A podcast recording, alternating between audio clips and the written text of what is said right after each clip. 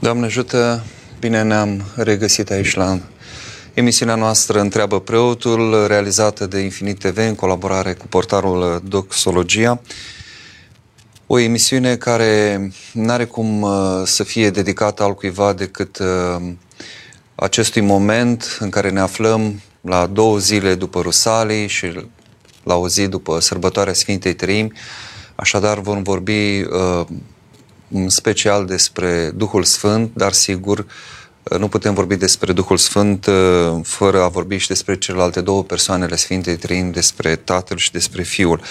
Așadar vom începe cu o rugăciune. De obicei, rugăciunea o facem înainte, fiecare uh, și eu și mă gândesc că poate și unii dintre voi care căutați un cuvânt faceți rugăciunea înainte, dar acum o voi face în direct tocmai pentru că ne aflăm într-un moment special și în astfel de situații Uh, când sunt conferințe, când uh, este o întâlnire, o ședință și avem nevoie de puterea lui Dumnezeu, de obicei se zice o rugăciune și acea rugăciune este rugăciunea numită Împărate Ceresc. Așadar, Împărate Ceresc, Mângâietorule, Duhul adevărului, care pretutindene și pe toate le plinești, vistierul bunătăților și dătătorului de viață, vino și te sălășluiește într noi și ne curățește pe noi de toată întinăciunea și mântuiește bunurile sufletele noastre.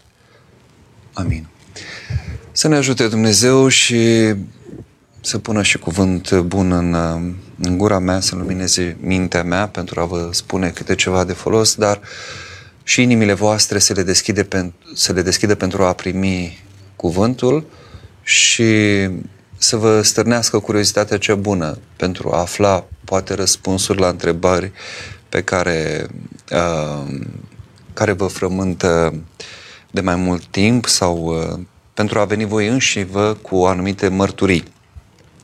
Uh, în afară de tema principală a emisiunii, eu am luat așa generic un, uh, un citat din Epistola către Tit, din capitolul 3, versetul 5, și anume prin înnoirea Duhului Sfânt, asta ar fi tema principală, dar puteți interveni cu orice altceva, puteți adresa întrebări pe altă temă, uh, nu știu, poate vreți, să, de exemplu, să vorbim la un moment dat despre această uh, mult mediatizată lege a așa zis, educației sexuale sau, nu știu, alte subiecte de actualitate sau mai puțin de actualitate, puteți interveni, fie lăsând mesajele voastre la transmisiile live, uh, pe Facebook, pe YouTube, Uh, fie prin telefon, în, în direct. Mă bucur când, când vă aud. Și asta, aceasta este o dovadă că uh, nu este o emisiune în care, cum să spun, uh, ne mulțumim să interacționăm cu cei care pun întrebări comode sau convenabile, ci iată, aveți cuvântul, puteți intra în direct, nu vă oprește nimeni să interveniți și să adresați ce întrebare crede sau ce gând crede, sigur în limitele acestei emisiuni. Uh, dacă este această intervenție, telefonul este 0332 711 222 cu prefix dacă sunați din străinătate, este un număr uh, normal. Tot timpul uit, acum mi-am adus aminte să-mi deschid și mail-ul pentru că observ pe, pe burtier acolo și adresa mea de mail și sunteți unii care prefera să-mi, să-mi scrieți direct, nu reușesc eu să vă răspund la toți cei care îmi scrieți, scrieți între emisiuni, dar măcar în timpul emisiunii vreau să, să vă răspund. Uh, mailul este constantin.sturzu.mmb.ro Pentru cei care nu doresc să le apară uh, gândul sau întrebarea pe, pe fluxul uh, intervențiilor uh, de la transmisia live, pentru a nu fi văzut de, de alții. Așadar, uh, despre momentul acesta, de obicei noi spunem că cinzecimea este momentul pogorârii Duhului Sfânt, când a luat ființă biserica și momentul în care, iată, începe propovăduirea, atunci s-au convertit ca la 3000 de suflete în urma predicii Sfântului Apostol Petru și cam la atât rezumăm. Uh, sunt uh, câteva lucruri Uh, la care însă nu prea reflectăm, nu, ne, nu, prea, nu prea ne gândim și mm, dacă vrem să fim cu adevărat creștini și să fim mădulare vii ale bisericii, e nevoie să problematizăm, e nevoie să căutăm și să ne deschidem către, către lucrurile importante pentru noi, pentru viața și pentru mântuirea noastră. Și am să vă lansez eu două întrebări, uh, după care intrăm așa un pic în subiect uh, și să văd cum răspundeți voi la două întrebări. Prima, uh, de ce Duhul Sfânt a pogorât la 50 de zile de la învierea Domnului? Da? Înălțarea a avut loc la 40 de zile, iar Duh de la înviere, iar Duhul Sfânt, cum știm, a pogorât la 50 de zile, de unde și denumirea sărbătorii de 5 zecime. Sau Rusalii, pentru că s-a suprapus la un moment dat cu o sărbătoare veche, păgână, pe care, uh, sigur, uh, a preluat doar denumirea, nu mai există nimic din acea sărbătoare, așa cum avem, de exemplu, sânzienele o altă sărbătoare uh, care era păgână înainte și care acum legată de, de nașterea uh, Sfântului Proroc Ioan uh, Botezătorul. Așadar, de ce credeți că, sau din ce știți, din punct de vedere teologic, de ce Duhul Sfânt a pogorât la 50 de zile de la înviere? Și a doua întrebare, uh, noi știm că atunci când uh, cineva uh, devine uh, membru al bisericii, este mai întâi botezat, primește apoi taina mirungerii când uh, este și formula aceea pe cetea darului Duhului Sfânt, uh, care se rostește când este uns uh, trupul celui care se botează cu Sfântul și Marele Mir și abia apoi este împărtășit, primește trupul și sângele Domnului, cea de-a treia taină a împărtășirii. Uh, de ce în cazul apostolilor mai întâi s-au împărtășit la cina cea de taină și abia apoi au primit botezul cu Duh Sfânt, pentru că la cinzecime, de fapt, uh, ei au primit botezul cu Duh Sfânt. Uh, ei fuseseră botezați cu botezul lui Ioan, erau dintre ucenicii lui Ioan uh, cei mai mulți, era botezul cu apă, botezul pocăinței, dar Domnul le spune că va fi acest botez cu Duh Sfânt. Deci, cum vă explicați asta? Că a fost invers, mai întâi împărtășirea și apoi la final uh, botezul cu Duhul Sfânt. Uh, aș vrea să, să vă aud pe voi, vă provoc pe cei care mai ales uh, aveți anumite cunoștințe sau preocupări în zona teologică. Mă va ajuta cu selectarea întrebărilor colega noastră Anda Pintilie și mulțumesc pentru efortul pe care îl face. Așadar, despre această sărbătoare spuneam că noi o vedem doar ca moment de întemere al bisericii, momentul acesta al pogorârii Duhului Sfânt. Ori Sfinții Părinți ne spun că biserica, de fapt, a fost creată încă dintr-un început. De fapt, toată creația a fost gândită ca o biserică. Omul și uh, îngerii, ființele, deci partea nevăzută, se zice din punctul nostru de vedere nevăzută, și partea văzută, partea materială, omul fiind la intersecția acestor două lumi văzută și nevăzută, un fel de inel, de legătură cu luna creației, toate acestea erau parte din biserica creată de, de Dumnezeu. Și toate, la final, vor deveni o biserică. După judecata de apoi, venirea cea de-a doua a Mântuitorului, va preschimba toate, vor fi cer nou și pământ nou și va fi uh, totul un Ierusalim ceresc, nu? Așa este numită în Apocalipsă, Ierusalimul cel de sus, Ierusalimul ceresc. Uh, deci despre biserică vorbim de dinainte. Și chiar părinții zic, biserica a căzut prin Adam, da? A fost o cădere, sigur, aici înțelesul bisericii este unul ex, extrem de larg, da? general, de practic întreaga creație. Și Mântuitorul, cum zice Sfântul Ioan Gură de Aur la un moment dat, a a asumat biserica, trupul prin uh, întruparea lui, deci a asumat firea omenească, adică practic parte din, din biserica creată și care iată căzuse, adică creația care prin om uh, s-a despărțit de Dumnezeu uh, și după toate etapele acestea mântuitoare uh, a dus-o acolo unde era chemare, unde era locul, prin înălțare, da, a dus firea omenească de-a dreapta Tatălui. Uh, etapele acestea uh, mântuitoare sau uh, determinante în istoria mântuirii noastre, în economia mântuirii noastre, au început la Buna Vestire. Ceea ce a început la Buna Vestire, da, prin această anunțare a întrupării Fiului lui Dumnezeu și prin răspunsul dat de om prin Maica Domnului, fie mie după cuvântul tău, această acceptare a primirii lui Dumnezeu care să se întrupeze, să devină om, iată, a avut nevoie de acceptul omului pentru a se întrupa Dumnezeu, Fiul lui Dumnezeu, Ceea ce a început așadar atunci la Bună Vestire a continuat sigur cu nașterea Domnului, cu toate celelalte momente, cu răstignirea Lui, învierea Lui, înălțarea și iată, acum se plinesc toate la Rusalii, da? Pogurârea Duhului Sfânt. Este ceea ce și-a dorit Mântuitorul care spunea, foc am venit uh, să arunc pe pământ și cât de mult aș vrea să-l văd acum aprins. Era această nerăbdare de a vedea focul Duhului Sfânt venind. De altfel, uh, Duhul Sfânt s-a arătat în chip de limbi ca de foc. Aceasta este formularea corectă. Ca de foc, nu în chip de limbi de foc. De ce? Pentru a se evita uh, o interpretare greșită, cum că ar fi fost vorba de un foc uh, material sau creat.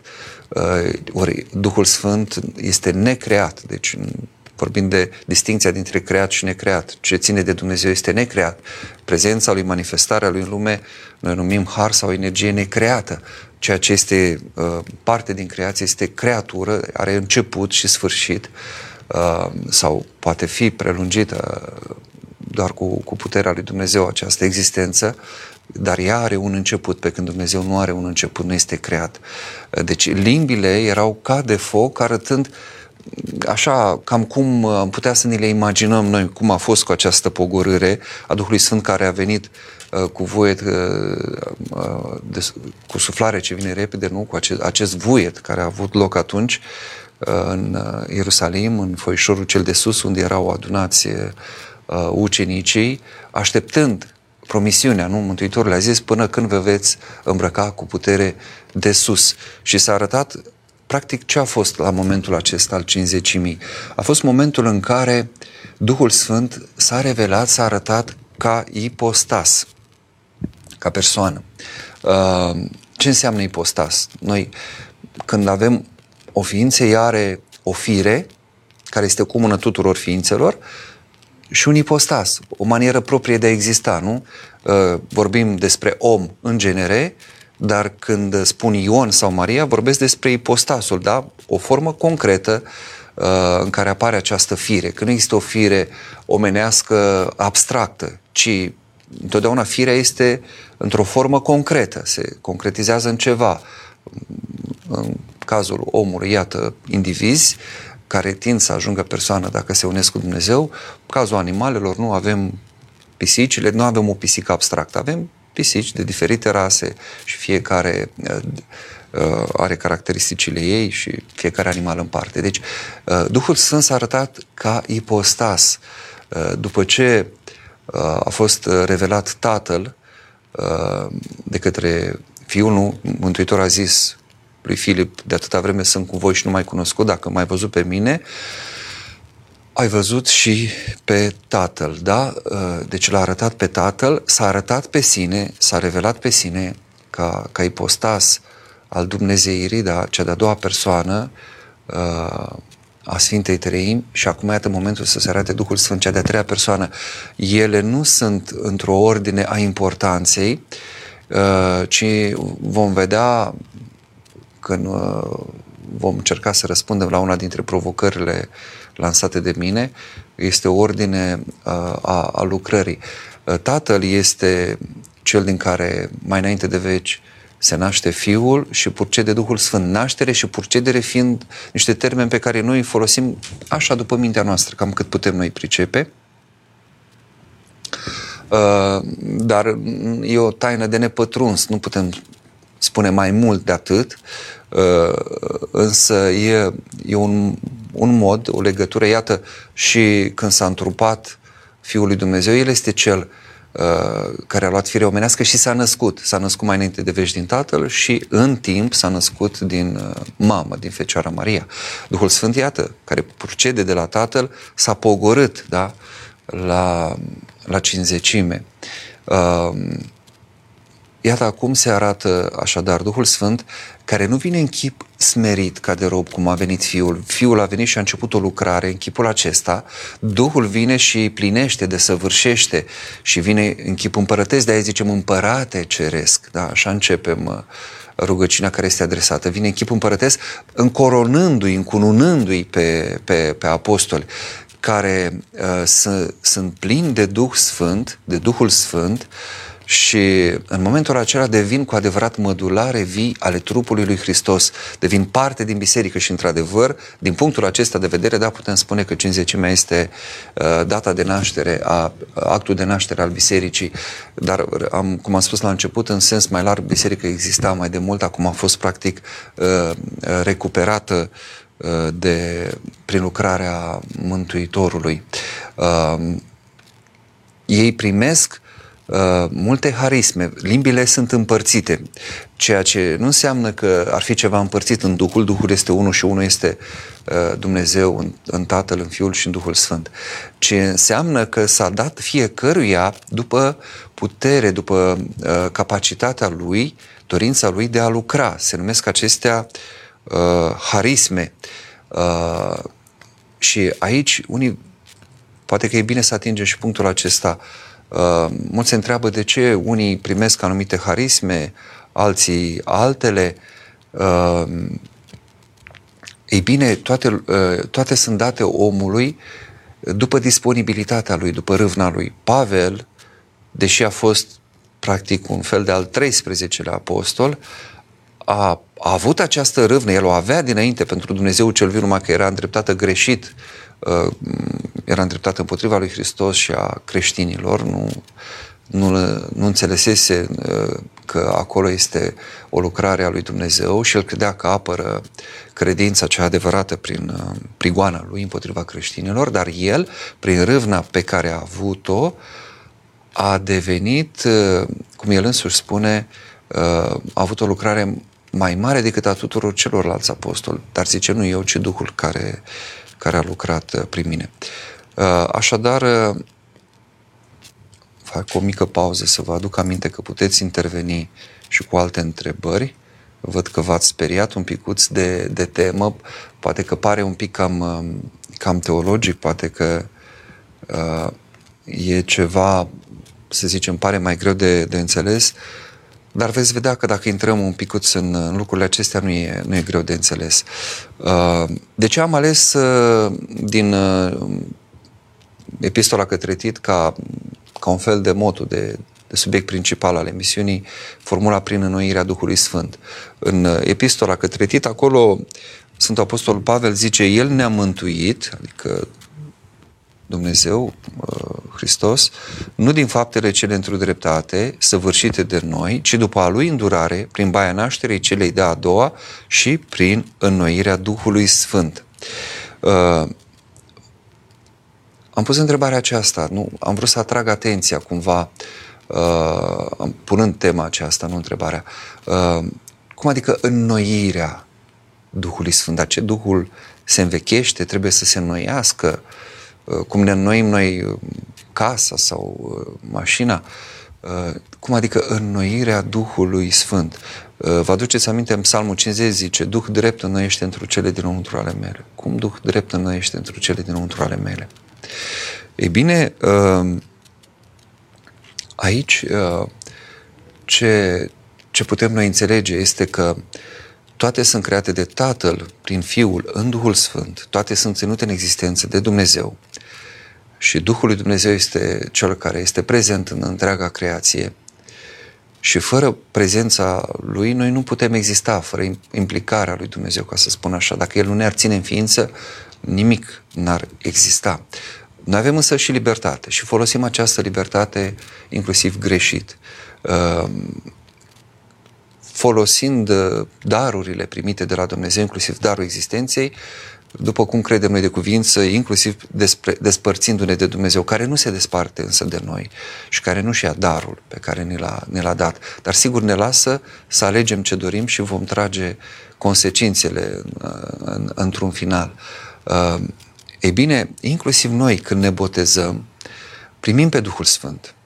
Uh, primim darul Duhului Sfânt prin Sfântul și Marele Mir, primim trupul și sângele Domnului, devenim parte din trupul lui Hristos, dar putem alege prin, prin faptele noastre să, să ne despărțim de Dumnezeu după aceea. Deci, după ce am trecut prin toate acestea, prunci fiind sau adulți fiind, mai nou uh, sunt destul de multe situații în care unii se botează, se convertesc, așa cum era la început, majoritatea se botezau la o vârstă adultă.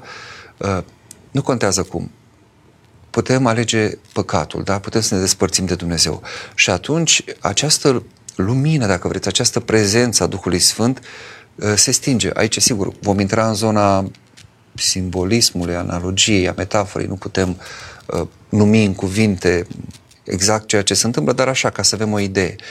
E ca o lumină care începe să se stingă. Gândiți-vă că e ca un foc, de altfel, uh, uh, această imagine o folosește Sfântul Diadoh al Foticei, da, uh, care zice că e, e ca un foc, nu? Uh, ceea ce primim la început, care se poate stinge, exact cum focul în sobă se poate stinge, sau un foc pe care îl facem, putem face și un foc de tabără, poate să fie foarte spectaculos și la un moment dat se stinge. Prin nelucrarea noastră, prin faptul că nu ne mai lipim de Dumnezeu, că nu mai facem voia lui Dumnezeu. Și atunci el se stinge uh, și este înnăbușit acest foc da, această prezență, lucrare a lui Dumnezeu în viața noastră, sub cenușa păcatului, a păcatelor. Ca să renaștem, apropo de renașterea din cenușă și de mitul acesta al păsărei Phoenix, e nevoie să îndepărtăm această cenușă a păcatului, să aducem, spune Sfântul Diaduh al Foticei, lemnele împlinirii poruncilor, adică să, nu, ca să aduci lemne, trebuie să te duci, să te le tai, le găsești le, și apoi trebuie să vezi cu înțelepciune cum faci ca să reaprinzi un foc din care n-a mai rămas decât o scânteie.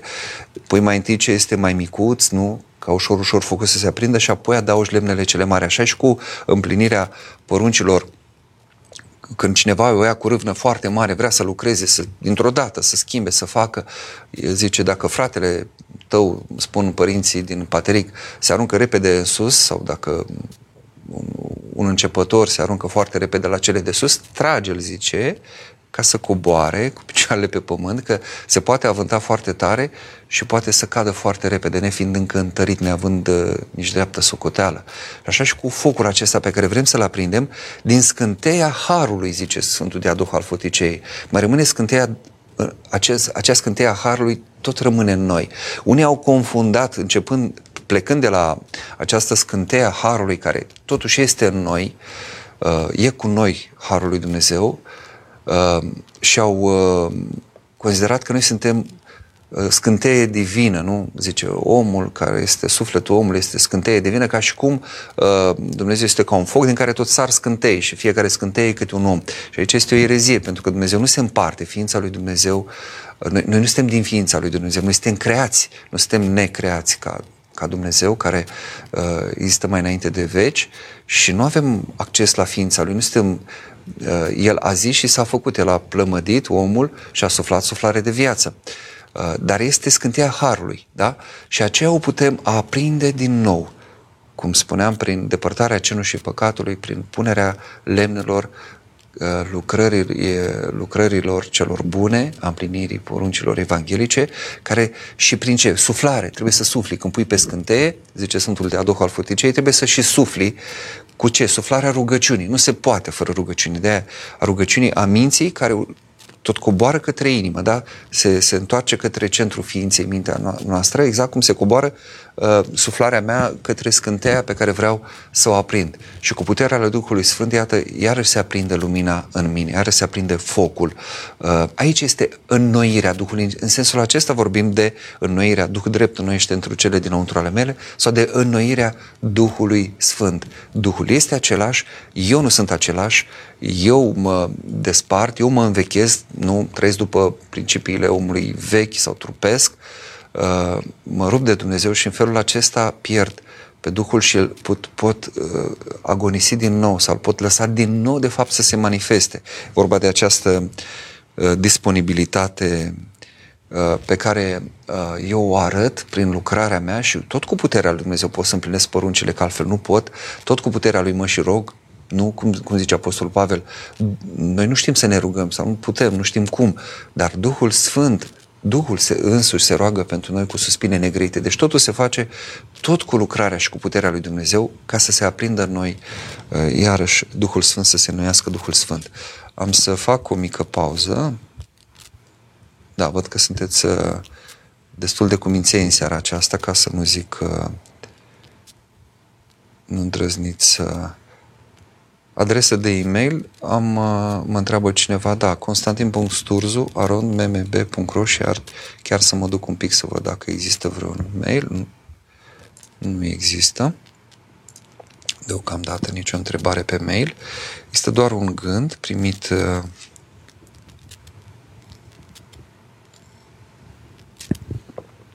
de la Mihaela Lucrarea părinților sfinți, cum ar fi Porfirie Cafsocalivitu, Sfântul Paisie, Ioan Maximovici, ne dau încredere că Dumnezeu este cu noi. Cum să facem ca lucrarea lui Dumnezeu în lume azi să fie vizibilă și prin noi, fără a fi luată drept frondă, ci doar afirmată așa cum ni se cere ca mărturisire? Adică să nu ajungem la nicio extremă, ci să rămânem pe calea de mijloc, nu în sensul comodității, ci în cel al discernământului foarte importantă această problemă ridicată de, de Mihaela și mulțumesc uh, și foarte de actualitate. De altfel, a fost dintotdeauna cumva de actualitate, dar cu atât mai mult acum când ne cam apropiem așa de vremurile de pe urmă și când, uh, o zic toți părinții, inclusiv mai recent Sfânt Părintele Justin uh, de la Petruvodă spunea că numai cei care vor avea discernământ cu adevărat vor ști uh, să se ferească de viclenia celui rău și nu vor cădea, nu, uh, nu vor fi pierduți.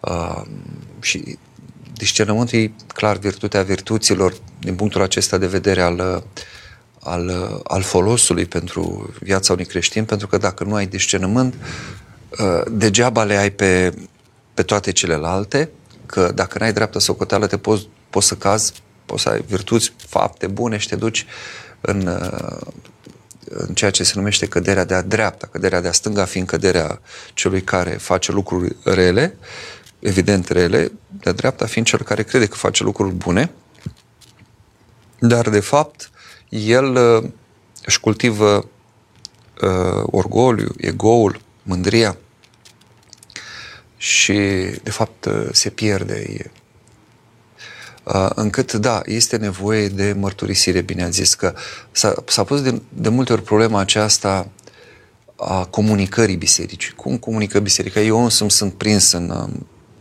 ceea ce înseamnă aspectul instituțional al, al bisericii. Biserica are și partea aceasta văzută, omenească, lumească, trebuie să, să existe și o organizare. Ei a fost de la început de altfel organizat și apostolii s-au organizat, toți puneau uh, averea lor, bunurile lor uh, la picioarele apostolilor și apoi uh, sigur că trebuia să existe o, o minimă organizare ca să poți uh, hrăni oamenii, să existe o viață de zi cu zi dincolo de ceea ce îi ținea legați de aceeași credință, de Harul Lui Dumnezeu, de rugăciune, de frângerea pâinii, uh, cum o numeau ei uh, și cum este Euharistia. Uh, exista și o organizare. Ei bine, în această organizare, sigur că spui problema cu ce mijloace, cum faci. Și există ispita de a cădea într-o manieră omenească, lumească, de a comunica, uneori de a căuta să-ți faci poate uh, imagine, de a intra în, uh, în logica celor care te provoacă. Și aici uh, vă spun că e un, e un, e un teritoriu extrem de, de, de complicat, de complex. Uh, tot timpul trebuie să stai să te întrebi care e voia lui Dumnezeu, care e gândul lui Dumnezeu, uh, când trebuie să fim foarte fermi, uh, în a spune anumite lucruri, când trebuie să păstrăm tăcerea, când trebuie să răbdăm uh, multele acuze și calomnii care se mai vehiculează prin presă și când este nevoie să ieșim cu demnitate și să spunem ceea ce este de fapt adevărat. Aici e într-adevăr o, o luptă foarte mare și Mihaela asta întreabă, cum să facem ca lucrarea lui Dumnezeu să fie vizibilă și prin noi, fără a fi luată, deci nici ca frondă, dar nici să nu cădem cumva în, în comoditate. Nu poate să ne învețe decât Duhul aici. Cum le-a, cum le-a zis Mântuitorul uh, apostolilor și tuturor celor care uh, urmau să facă misiune? Zice, uh, vă vor prinde, vă vor da pe voi în sinagogi, peste tot, nu, pe la mai mari pământului și veți fi judecați și nu vă îngrijiți ce veți spune sau ce veți face, pentru că Duhul însuși vă va da. Da? Deci, uh, atâta vreme cât uh, uh, intru în, în logica unei minți care calculează, o minte omenească, care analizează, desface și împletește iar și iar face analize și sinteze, nu putem da un răspuns. Nu pot să zic, domnule, nu știu cum să reacționez într-o situație în care nu știu. De exemplu, um, că toate pandemie, cât o mai fi, zice-se, se ia decizia nu iarăși să se închidă bisericile.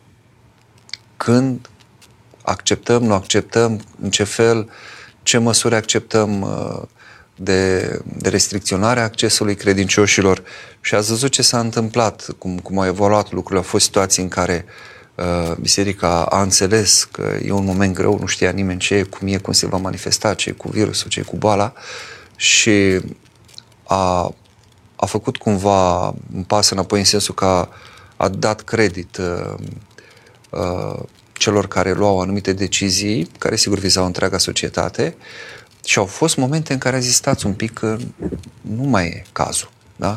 Uh, sau în, în situația asta nu e cazul, cum a fost uh, la anul trecut la cele două hramuri, la Iași și la București, uh, în octombrie, Uh, și alte situații. Și acum, de exemplu, dacă s-ar fi dorit să se impună ceva de Paști, iarăși să nu poată veni credincioși și credeți-mă, și erau deja mesaje transmise clar, am fi spus, nu este în regulă să nu fie lăsați credincioși și să vină la Sfintele, la sărbătoarea cea mare a Sfintelor Paști. Sigur, e nevoie de, stăm afară, păstrăm distanță, nu e asta problema, dar să, vine, să venim la sărbătoare.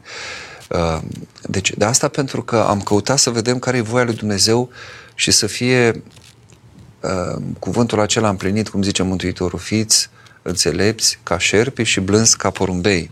Adică trebuie să știi când și cum, ce să spui și când să spui. Vorba Mihailei, nici să uh, vii cu spirit de frondă, cum din păcate am văzut. Și am văzut uh, destul de mulți în, uh, în, în biserică care uh, au, uh, au agitat foarte mult spiritele, apele, ca să zic așa, și se vedea că erau unele lucruri chiar ostentativ făcute.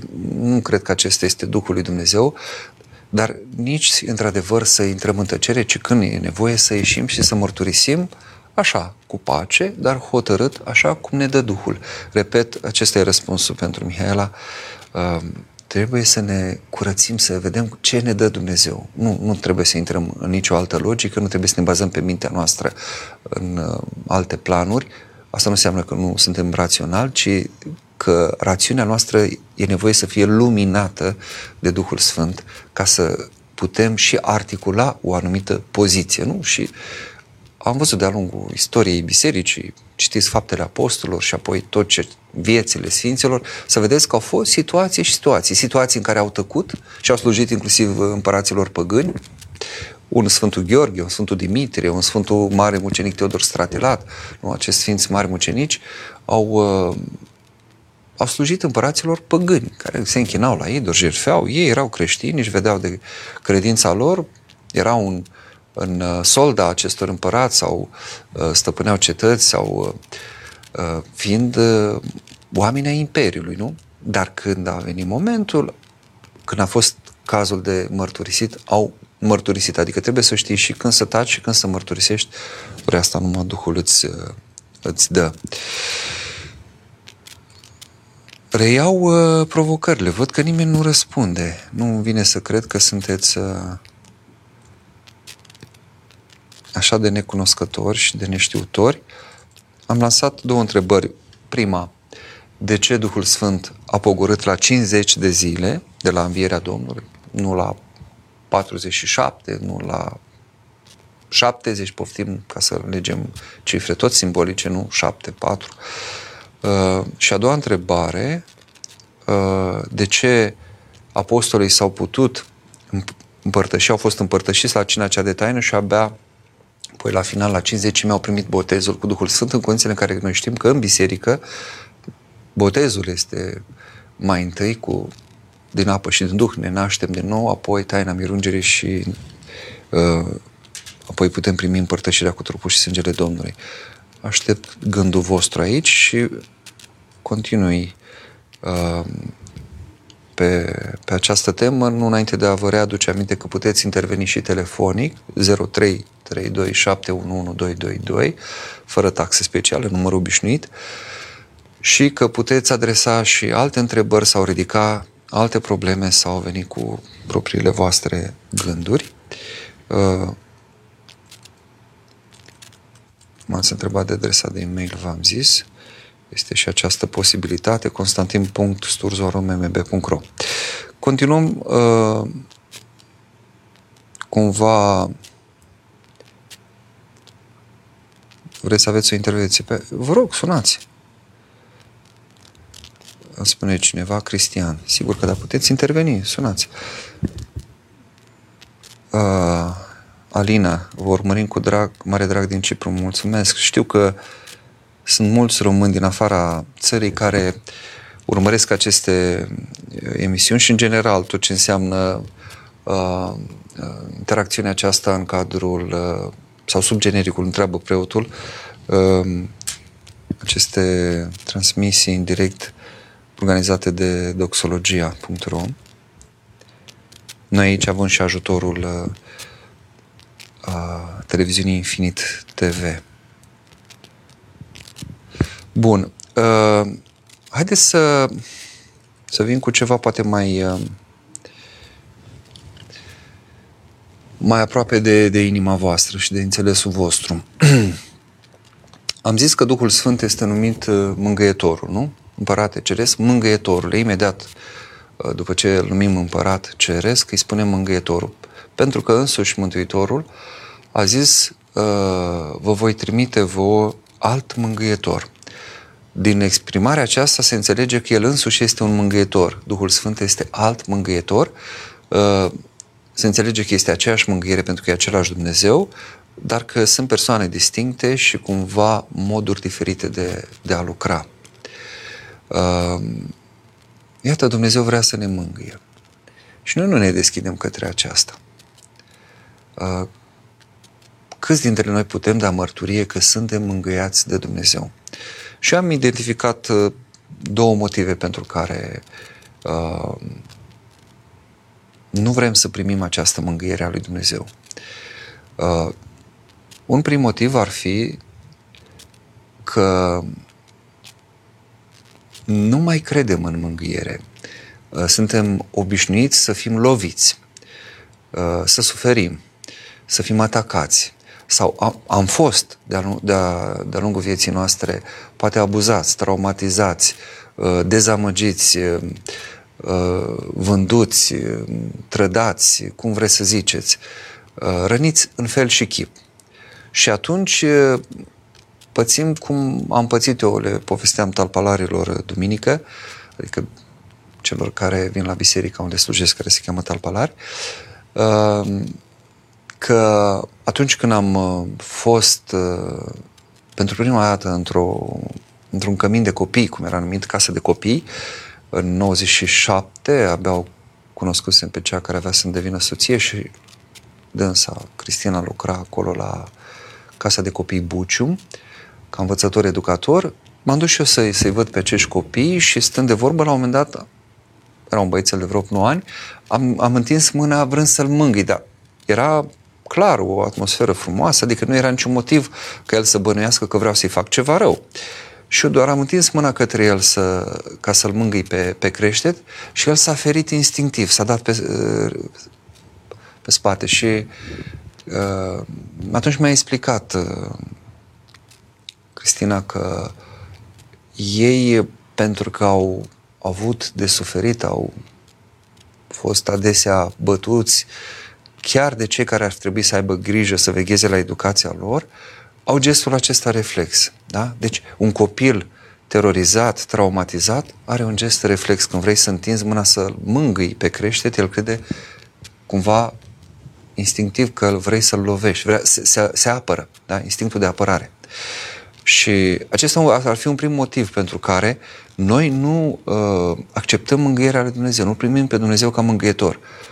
Pentru că suntem prea copleșiți de rana noastră, de durerea noastră, de ceea ce am pățit, uh, inclusiv pe Dumnezeu poate nu-L mai credem sau îl vedem ca pe un uh, Dumnezeu uh, dur sau uh, care are niște exigențe foarte mari sau ca pe un Dumnezeu răzbunător. De ce? Pentru că asta am avut ca figură uh, paternă sau figură cu autoritate în viața noastră, pentru că Dumnezeu este o autoritate cumva pentru noi și atunci noi copii fiind ne raportăm la ceea ce vedem că este autoritate și ducem, când auzim de Dumnezeu, pe măsură ce creștem, tot uh, urcăm această autoritate cumva și o absolutizăm. Și iată, imaginea noastră despre Dumnezeu e gata.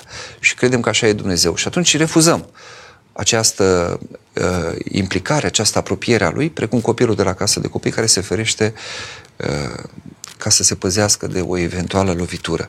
Și atunci e nevoie să ieșim din, uh, din, din această logică și să, să începem să-L credem pe El și să încercăm să gustăm dragostea Lui, să încercăm să cunoaștem iubirea Lui, uh, să nu lăsăm Uh, ca rana aceasta sau ceea ce ne-a făcut un om sau altul sau ceea ce ne-au făcut oamenii să, să, se, să se pună așa uh, ca, ca un văl pe, pe ochii inimii noastre și să nu mai vedem, de rog, să nu mai vrem să-L vedem pe Dumnezeu.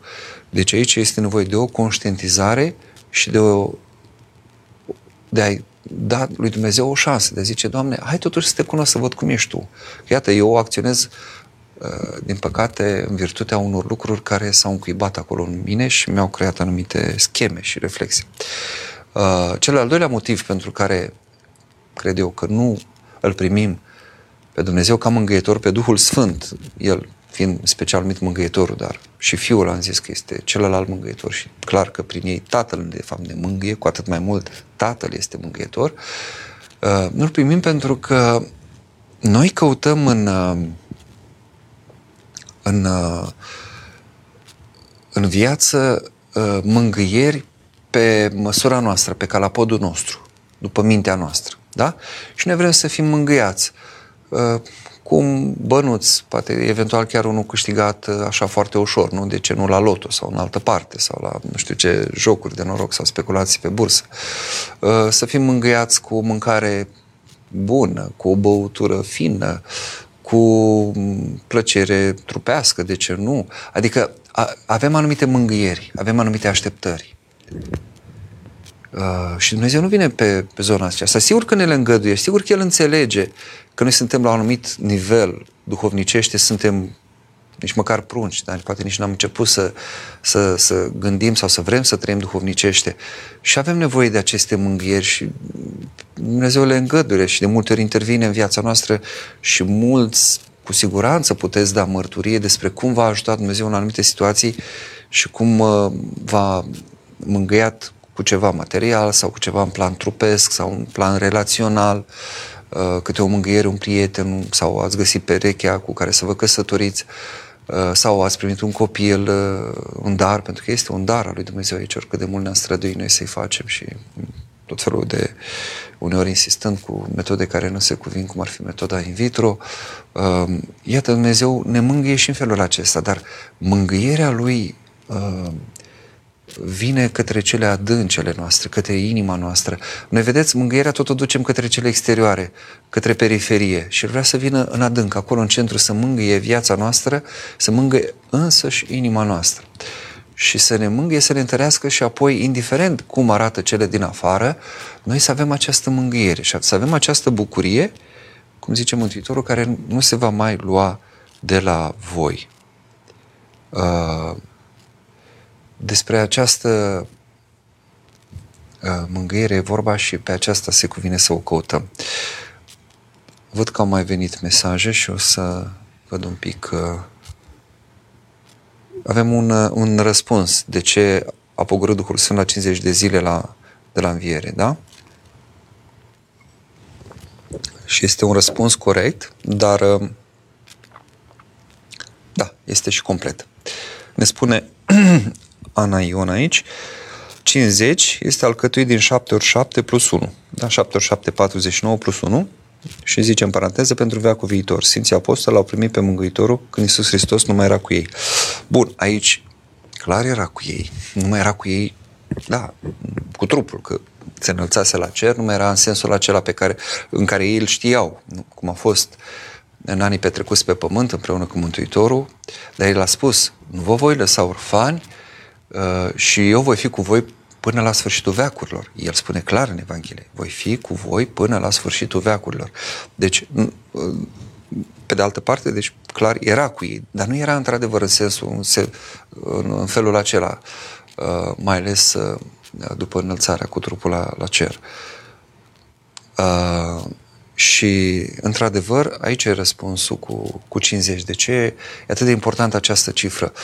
Cifra 7 e foarte importantă, sunt numărul zilelor creației, de 7 ori 7, deci e clar o creație a creației, numit în, în Septuaginta, adică în varianta uh, Vechiului Testament, uh, tradusă de uh, în limba greacă veche, da? Deci în uh, uh, nu, nu ne luăm de text după textul numit masoretic, de acel textul acela vocalizat, că există un text al Vechiului Testament la vechi evrei și există și un alt izvor al aceluiași text tradus de 70 de înțelepți, de aceea este numit Septuaginta, și acela este mai fidel înțelesul originar, în celălalt au mai f- apărut, uh, mă rog, anumite intervenții. Uh, în textul acesta se vorbește la un moment dat, cred că în Levitic, uh, când e vorba de sărbătoarea cinzecimii, da? știm că evreii aveau sărbătoarea cinzecimii, da? ca o anticipare, o prefigurare a cinzecimii din Nou Testament, adică cu, din, după întruparea Mântuitorului, era numită, o, mă rog, una dintre traduceri numește cea mai mare dintre sărbători sau e, sărbătoarea sărbătorilor. De fapt, acolo e un sabat al sabatelor. Are părintele Ioan Florin Florescu pe blogul lui Jurnal Scoțian un articol foarte bun, publicat nu cu mult timp în urmă. Dacă dați pe scroll, vedeți acolo, după Paști, undeva, că uh, își pune problema uh, de ce nu e să, ce e cu duminicile după Paști, de ce zicem că duminica întâi Uh, după Paște, a doua, a treia și de fapt și cred că are dreptate uh, uh, și nu numai el, că sigur înțelesul mai adânc ar fi să numim duminicile acestea duminici ale Paștilor, pentru că toate zilele de după înviere sunt ale Paștilor și avem aici un, o săptămână de săptămâni, un sabat al sabatelor. Da? Iar plus 1, după de 7 ori 7, practic, după acest 7 vine cine? 8. Deci cinzecimea, de, într-adevăr, este deja prezența împărăției, a veacului viitor, ziua cea de-a opta, care a și venit, da? Mântuitorul a înviat în ziua cea din tâi a săptămânii, care e de fapt după ziua șapte, da? Este și ziua întâi, ziua prima creației, dar este și ziua recreației, da? când toate s-au creat din nou, s-au restaurat prin învierea Domnului uh, și este după ziua șapte, adică e ziua a opta, nu doar a întâia. Nu? Se, și de aceea este ziua a opta atât de importantă și împărăția a și venit, da? la cinzecime, pogrurea Duhului Sfânt și ea este, noi zicem și în uh, liturghie, uh, ne-ai dăruit împărăția ta ceva să fie folosim verbul la trecut, ne-ai dăruit ceva să fie. Și după aia zicem care va fi. Păi ori ai dat-o, ori va fi. Nu există aici uh, o contradicție, ci este o formulă paradoxală și multe din formulările din teologia noastră, mai ales sunt paradoxale, antinomice, n-ai cum să vorbești decât astfel, Uh, despre adevăruri care sunt dincolo de înțelesurile omenești, de logică omenească, decât în maniera aceasta paradoxală.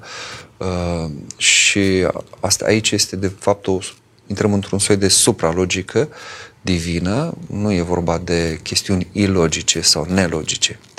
Uh, și, într-adevăr, avem, iată, împărăția care deja se manifestă. De aceea atât de important uh, să, să înțelegem de unde vine 50 de fapt este ziua 8 că toate sunt de 7 ori 7 până la 50 7 ori 7. Elena, ce înseamnă Duhul Sfânt pentru dumneavoastră? Păi, vedeți, uh, foarte important cu, cu Tatăl uh, vorbim. Da? Noi ne adresăm, în general, vorbim cu Dumnezeu și de obicei înțelegem Dumnezeu Tatăl. Uh, vorbim cu Dumnezeu Cuvântul, Dumnezeu Fiul. Uh, dar uh, cu Duhul Sfânt este o altfel de, de relație. Uh, pentru că însăși vorbirea noastră cu Dumnezeu se face în Duhul Sfânt. Deci eu trebuie să-L am pe Duhul ca să pot să vorbesc uh, cu Dumnezeu și numai, cum zice Apostolul Pavel, nimeni nu poate numi Domn pe Iisus decât în Duhul. Deci dacă Duhul îți descoperi, dacă îți dă, nu?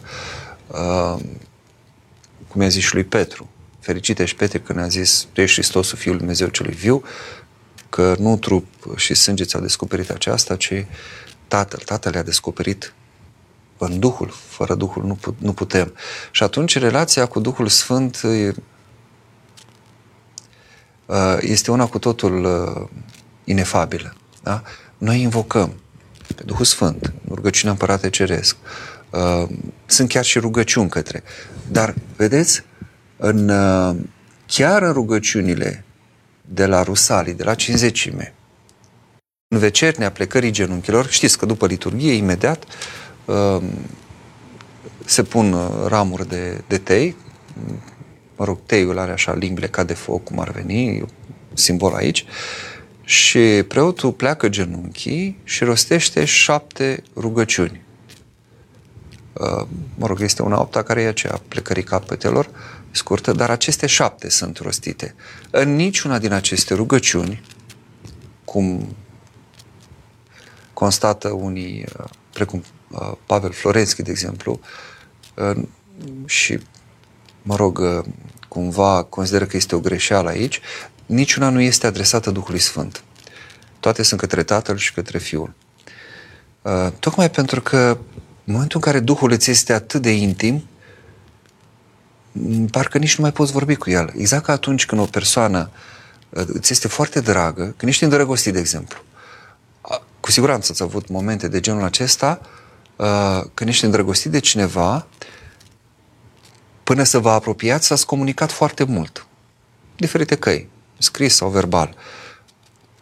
În momentul în care celălalt îți devine foarte intim, foarte drag, poți să stai lângă el în tăcere, nu, nu mai simți nevoia să spui ceva. Îți este de ajuns că este. Eu în felul acesta văd uh, relația cu, cu Duhul Sfânt. Elena.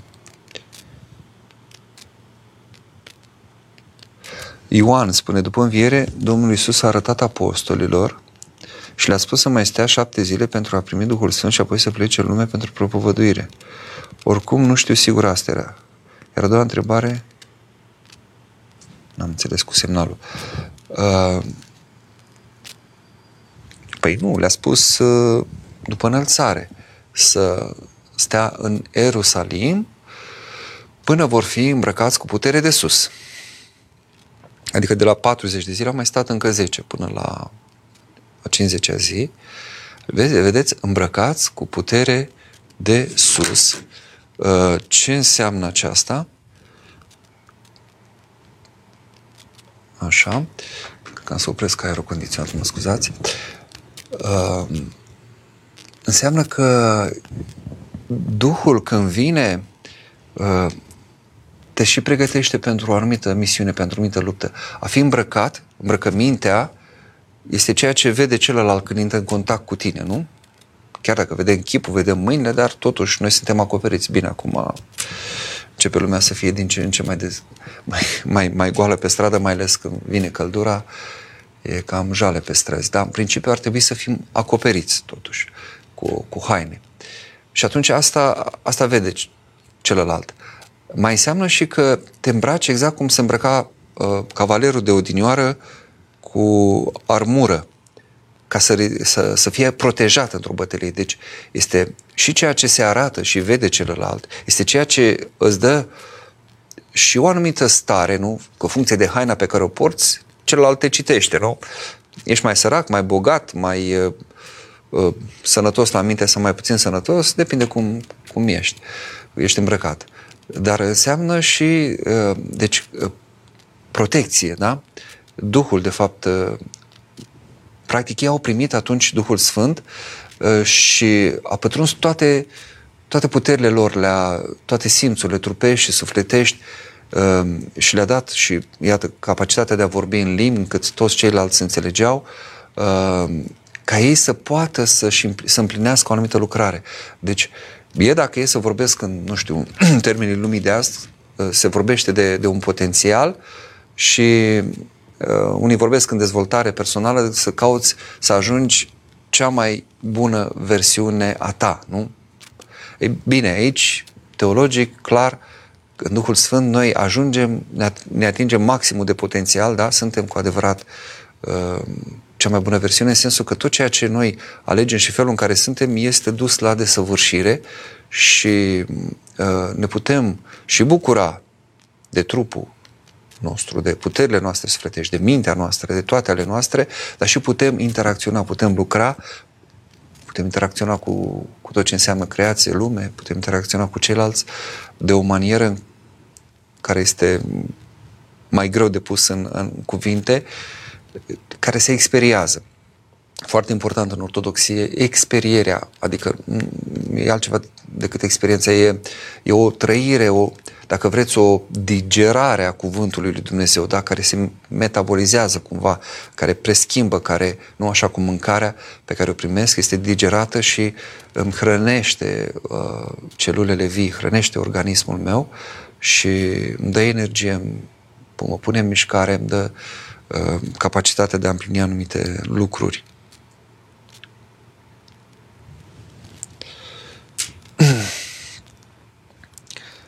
Mă iertați o secundă să mai văd pe mail dacă a venit ceva. Nu, nu a venit nimic. Mă uit și un pic pe flux și mulțumesc, Ande, pentru... Văd că mai sunt câteva mesaje, puține.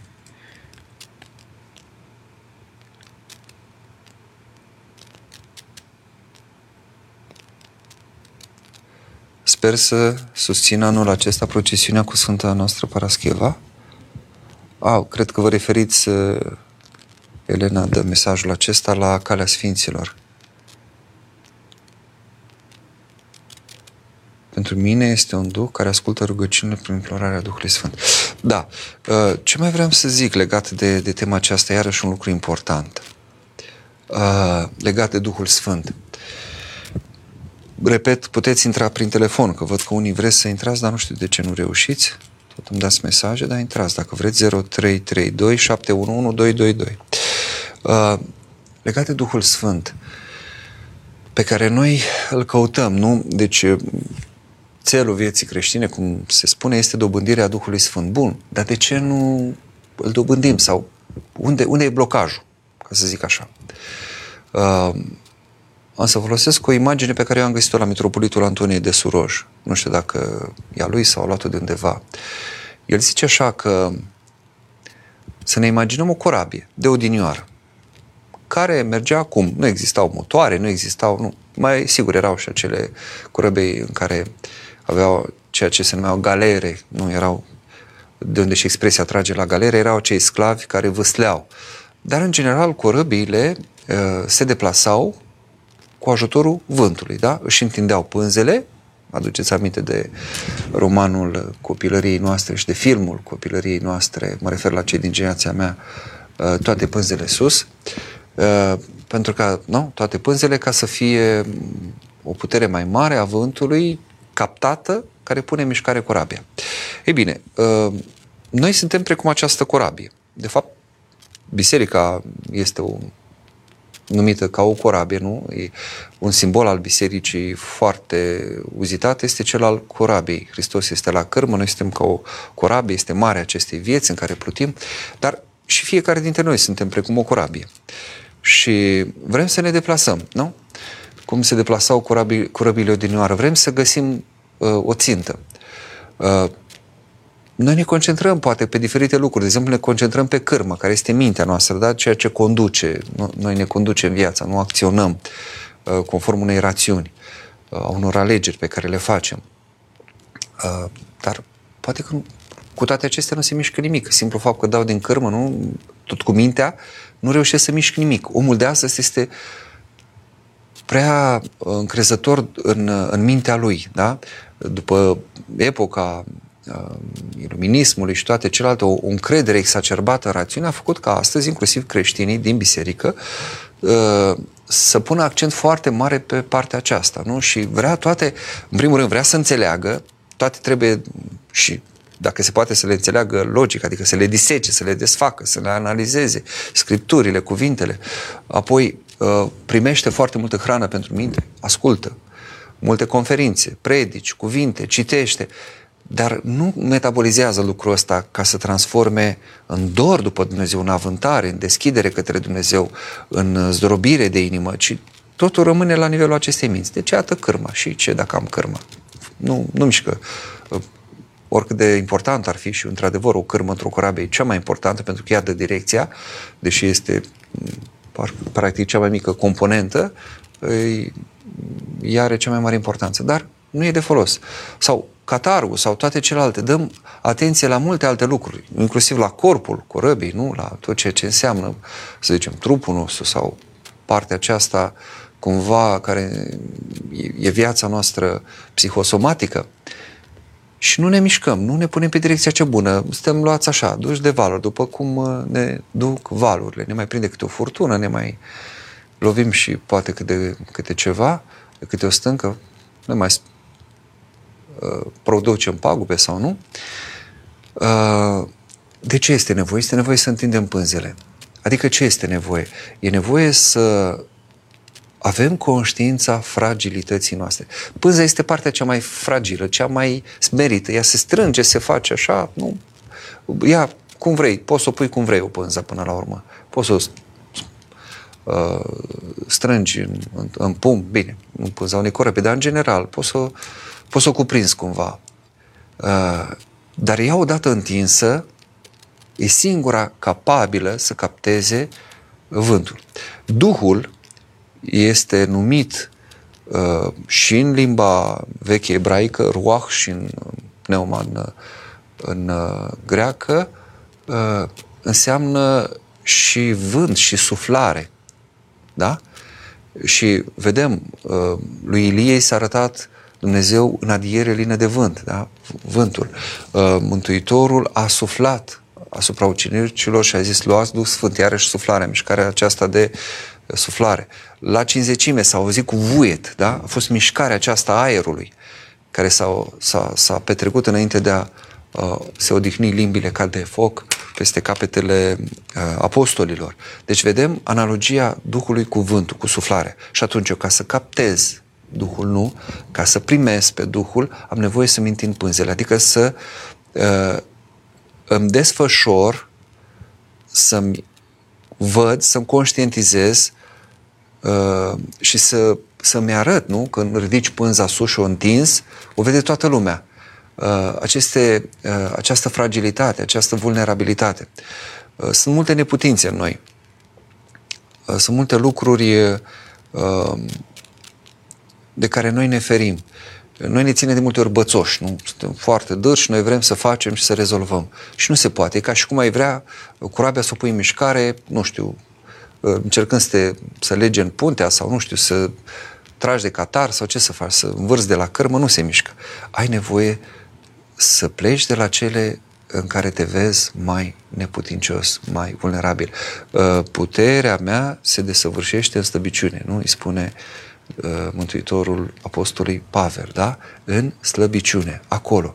De ce? Pentru că acolo e conștiința, uh, acolo se naște conștiința smerită.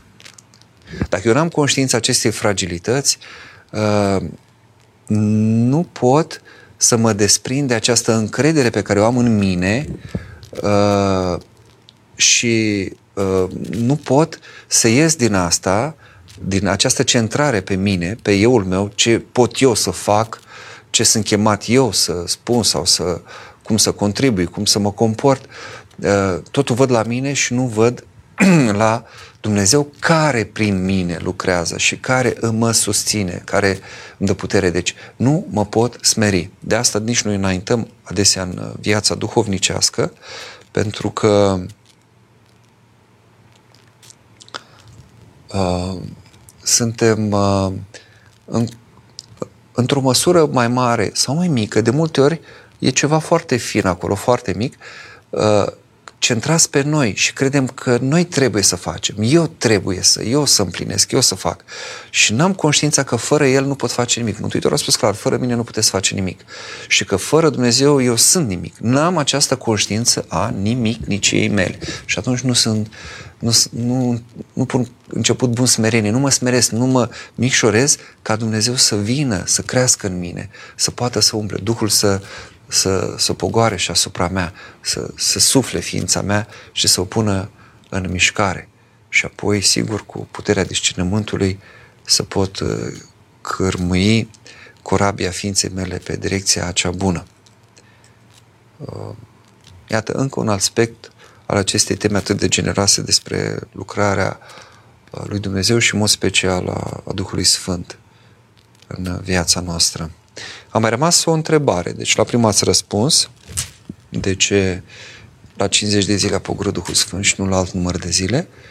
Uh, mai era întrebarea de ce s-au putut sau cum se explică faptul că apostolii s-au împărtășit la cina cea de taină, dar botezul, de fapt, l-au primit abia apoi, la cinzecime. Că ăla a fost botezul cu Duhul Sfânt în condițiile în care noi știm că în biserică tot începe cu botezul și se desăvârșește în împărtășire.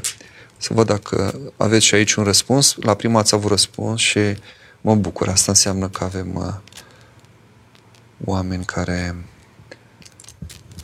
au preocupări, uh, își pun întrebări și vor să, cum zice în, uh, în doi psalmi zice asta, uh, Dumnezeu a privit din cer peste fiii oamenilor să vadă de este cel ce caută și înțelege pe Dumnezeu. Sigur că nu putem înțelege pe Dumnezeu în sensul acesta de a-L cuprinde cu mintea noastră, cum spuneam, mintea noastră logică, rațională, dar uh, este o înțelegere care vine în noi, se naște în noi cu puterea lui Dumnezeu. Duhul ne face, nu? Că zice, Mântuitorul zice, vă voi da Duhul adevărului. El vă va aduce aminte și El vă va învăța toate și toate celelalte. Deci, în Duhul pot, mintea mea se poate lărgi, inclusiv pot la un moment dat să vorbesc, cum au vorbit apostolii într-o limbă pe care poate nici n-am auzit-o, dar minte să o fi învățat și să fiu, să mă înțeleg cu, cu altcineva care e nativ, născut în uh, și a învățat acea limbă de, de mic. Și apropo de asta, um, cu momentul acesta al 50 în care apostolii au început să vorbească în, uh, în limbi, pentru toți cei care erau de, de pe, practic, de pe toată fața pământului, cum, cum zice, uh, unii, văzând starea lor, au crezut că sunt plini de must, adică mustul fiind, să înțelege, vinul cel nou, vinul abia făcut. Uh, era ca un soi de beție trează, o numesc Sfinții Părinți. O beție trează. Uh, ei zic așa, părinții, că sunt trei feluri de beție. Beția propriu-zisă, cu alcool, da? Uh, noi a descoperit primul care s-a s-a îmbătat, nu? A descoperit vinul și știm că atunci Ham a, a văzut golicina tatălui său și nu s-a rușinat, din potrivă l-a vorbit de rău pe tatăl său, ceilalți doi au acoperit cu spatele, cu o haină. Interesant, de acolo e un moment de cotitură în istoria omenirii acesta. Iată la o, o beție. Deci este beția cu alcool, este beția numită de părinți a patimilor, da? Un om pătimaș are o stare ca de, ca de un beat, nu? Cineva când e când e pătimaș, de exemplu, dependent de, nu știu, pornografie sau de jocuri de noroc sau uh, intre într-o, ca, e ca, o, ca un soi de beție aceea în care patima lucrează în tine și este beția numită beție trează. Uh, beția celui care se umple de Duhul Sfânt. De ce nu este, este numită beție? Pentru că, într-adevăr, este o stare de entuziasm, de extaz, de, uh, nu, omul beat de obicei sau care bea așa, deci uh, radiază sau uh, are o exuberanță sau ieșit din el, mă rog, are tot felul de, de stări. Și aici era o stare care impresiona pe ceilalți, vedea că e ceva deosebit cu ei, dar este trează în sensul în care dacă beția în sensul trupesc și cea cu alcool și cea a patimilor te țin rob, dar tu ești de fapt ca un rob acolo, ai o anumită stare, inclusiv când te droghezi, nu? Poți să ai o stare de fericire, nu ești hai, cum se zice, dar uh, tu de fapt ești, nu ești liber acolo. Cu cât te adâncești mai mult în această beție și devii pătimaș, da? alcoolic sau cineva care lasă să lucrează în inima lui, să lucreze o patimă, cu atât uh, mai mult uh, tu ești uh, din ce în ce mai rău, ești din ce în ce mai... Ai, ai, ai sentimentul acesta că ești stăpânit, nu că stăpânești. Pe când la această beție a Duhului Sfânt, de fapt tu atunci ești, nu numai că ești liber, atunci guști adevărata libertate. Atunci ești stăpân cu adevărat peste ființa ta și peste viața ta. De aia este numită beție trează. A venit un mail.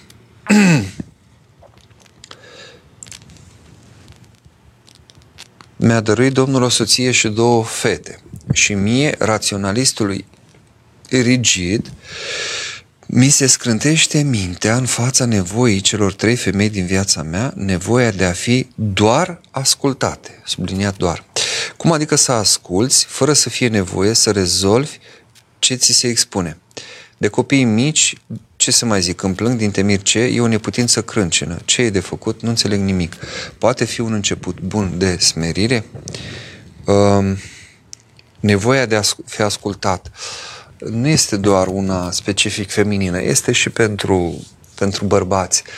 Uh, eu, de exemplu, dacă am avut uh, de-a lungul anilor uh, perioada uh, de elev, de școală generală, mă rog, gimnaziu și apoi la liceu, dacă am avut uh, prieteni, a fost și pentru că și am avut prieteni și băieți și fete, în sensul curat al cuvântului.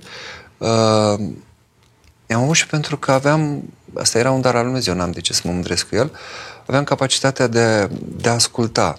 Deci, uh, așa când, când cineva vrea să-și deschidă sufletul sau să-și spună o durere sau să avea o frământare, pur și simplu puteam să fiu acolo, puteam să fim prezent și să ascult.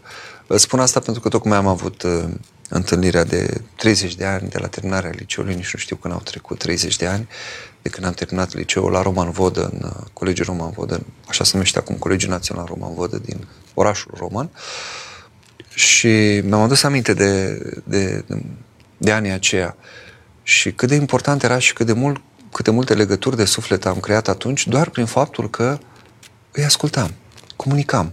Și eu spuneam din ale mele, dar și ascultam și chiar, cum să zic, chiar îmi păsa de, de lucrul acesta. Poate că asta o fi contribuit mai târziu la a ajunge să primesc această hirotisie a duhovniciei, această chemare de a fi duhovnic, de a fi părinte. Uh, pentru că, într-adevăr, omul are nevoie să fie ascultat. Ce înseamnă nevoia de a fi ascultat? Când vrei să fii ascultat, de fapt, tu vrei să te deschizi. Nu? Ascultarea este o ieșire. Eu, eu împărtășesc ceva din mine. Mă deschid, îmi deschid ființa și împărtășesc cu celălalt ceva din ale mele. Da? Și este o nevoie firească, este o nevoie sădită în noi și de, de, de, de Dumnezeu și este calea prin care, de fapt, eu ajung Uh, să dobândesc mântuirea și până când să ajung la măsura uh, în Dumnezeirii. N-am cum altfel. Decât dacă mă deschid. Eu trebuie să am tot timpul o deschidere. Acum, sigur că poți să faci din ascultarea aceasta ceva în care doar tu te plângi, da, doar povestești doar pe tine, te centrezi pe tine și atunci e o problemă, îți poți să, uh, cum să zic, crea micul tău iad, nu? în condițiile în care te victimizezi, sunt unii care uh, vor să fie ascultați. De ce? Ca să se plângă cât de rău le este sau ca să spună cât de rău sunt alții și cum îi judecă, îi bârfesc pe unii și pe alții. Dar nevoia autentică de a fi ascultat, adică de a spune din ale tale celuilalt, e o nevoie bună, firească, de a te deschide. Și asta, cum să zic, poate să rezolve foarte multe, doar ascultând. Și să-ți dau un exemplu. Ne povestea, cu siguranță, mulți dintre voi îl cunoașteți, părintele uh, Nicodim uh, Petre, care este și consilier la Mitropolia din Iași, sectorului de misiune și stareț la Mănăstirea Bucium. Și povestea cum, uh, fiind, uh, dânsul este de metanie din Mănăstirea Putna, dar la un moment dat a fost uh, la Suceava, că tot e acum urmează hram la, la Suceava, e sărbătoarea principală a orașului, nașterea Sfântului Ioan Botezătorul. Acolo, la moaștele Sfântului Mucenic Ioan cel Nou, stătea de rând, cum, cum stau părinții. Adică oamenii vin, dau un pomennic, pun o întrebare, primesc o binecuvântare, sunt miruiți. Și zice, mi-am propus la un moment dat, povestea Părintele Nicodim, uh, ca să stau acolo și doar să mă rog și să ascult pe celălalt. Că de obicei oamenii mai întreabă, ce un sfat, să stau să ascult. Și spunea, dădea un exemplu, că la un moment dat a venit o femeie. Dat pomelnic și la un moment dat, părinte, știți, am și eu necazuri, cu tare o situație în familie, așa și pe dincolo, că soțul e așa, că asta e așa. Și zice, eu nu făceam nimic decât mă uitam la dânsa și o ascultam și mă rugam pentru ea. Și a vedea că nu zic nimic, ea tot se aștepta să zici ceva, nu să comentezi, să-i dai un sfat, o urmare. Și tot, tot spunea femeia, tot spunea ce mai are pe suflet și cum, cu ce să mai confruntă și aia așa. Și la un moment dat zice, să vezi minune, uh, femeia începe de una singură să spună, Părinte, cred că ar trebui și eu să fiu un pic mai înțelegătoare. Spat, nu, cred că, cred că asta vrea Dumnezeu la mine. Să învăț și eu ceva, să fiu și eu mai răbdătoare. Nu știu, lucruri de genul ăsta. Adică ea singură și-a dat răspunsul despre ceea ce are de făcut, părintele ne făcând nimic altceva decât ascultând-o și rugându-se. Pur și simplu era acolo și o asculta. Uh, Mitropolitul Antonie de Soroj mai povestește odată ceva de genul acesta. Cred că la dânsul am întâlnit, când la o spovedanie s-a întâmplat așa, cu cineva ori, ori, ori despre dâns, ori la altul, nu știu cum, și tot așa o femeie care n-a făcut decât să vorbească tot timpul și el n-a spus nimic, doar a ascultat și a dat dezlegare la final, nu știu dacă i-a fi dat vreun cuvânt, doar la final, dar rest a vorbit mult și când a ieșit de acolo a zis celor care așteptau, vai ce mare duhovnic, n-am mai întâlnit, zice, dar eu n-am zis nimic, mă mare de ce, că n-am, n-am făcut decât să fiu acolo și să o ascult, să mă rog pentru ea și să o ascult. Deci vezi cât de importantă e ascultarea uh, om drag, cel care ai pus uh, această problemă în, în mail. Uh, și nu mai ai nevoie să rezolvi ce ți se expune, pentru că de multe ori doar faptul de a asculta deja detensionează, deja pune lucrurile pe o altă direcție. Și cu copiii la fel, tot așa, și trebuie să vadă că, că sunt ascultați și înțeleși.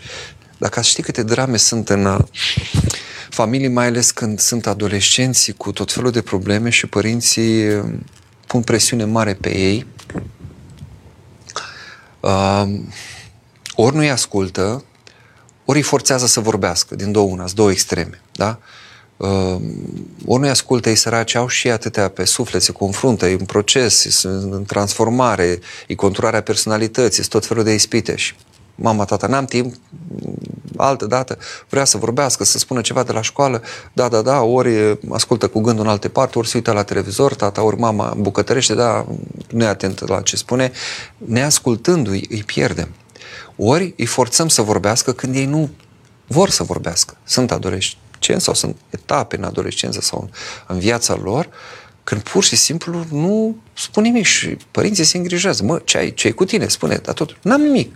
Mă, totuși văd că ai, da, îi vezi ca o stare, într-un fel sau altul, dar pur și simplu ei nu, nu pot să spună nimic. Trebuie doar acceptați și înțeleși așa cum sunt. Uh, da, că tot zicea de copii aici. Și a mai venit o întrebare pe mail și să revin apoi la temă și la uh, mesajele pe care le-a selectat Anda.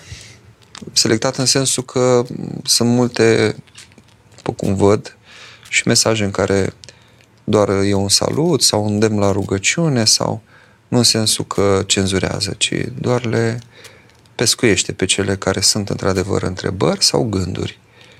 Uh, aceasta e misiunea celui care mă ajută din uh, culise, ca să zic așa. Uh, pe mail, așadar,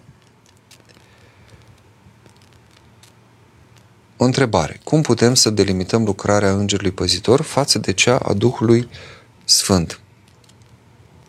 Dar de ce trebuie să o delimităm?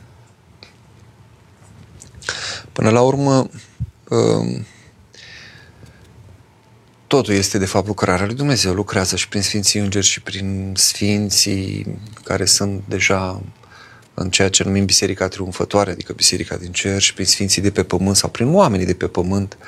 Um, până la urmă este lucrarea aceluiași Dumnezeu și nu e cazul de o delimitare, dar sigur, cumva sunt roluri diferite. Dacă tot e să încercăm noi să vorbim cu mintea noastră așa, să înțelegem în logica noastră omenească, pentru că Îngerul Păzitor este pus ce? Să vegheze asupra noastră și să ne slujească. Da? Atenție, deci uh, îngerii n-au uh, primit de la Dumnezeu când au fost creați puterea de a stăpâni, ci de a sluji.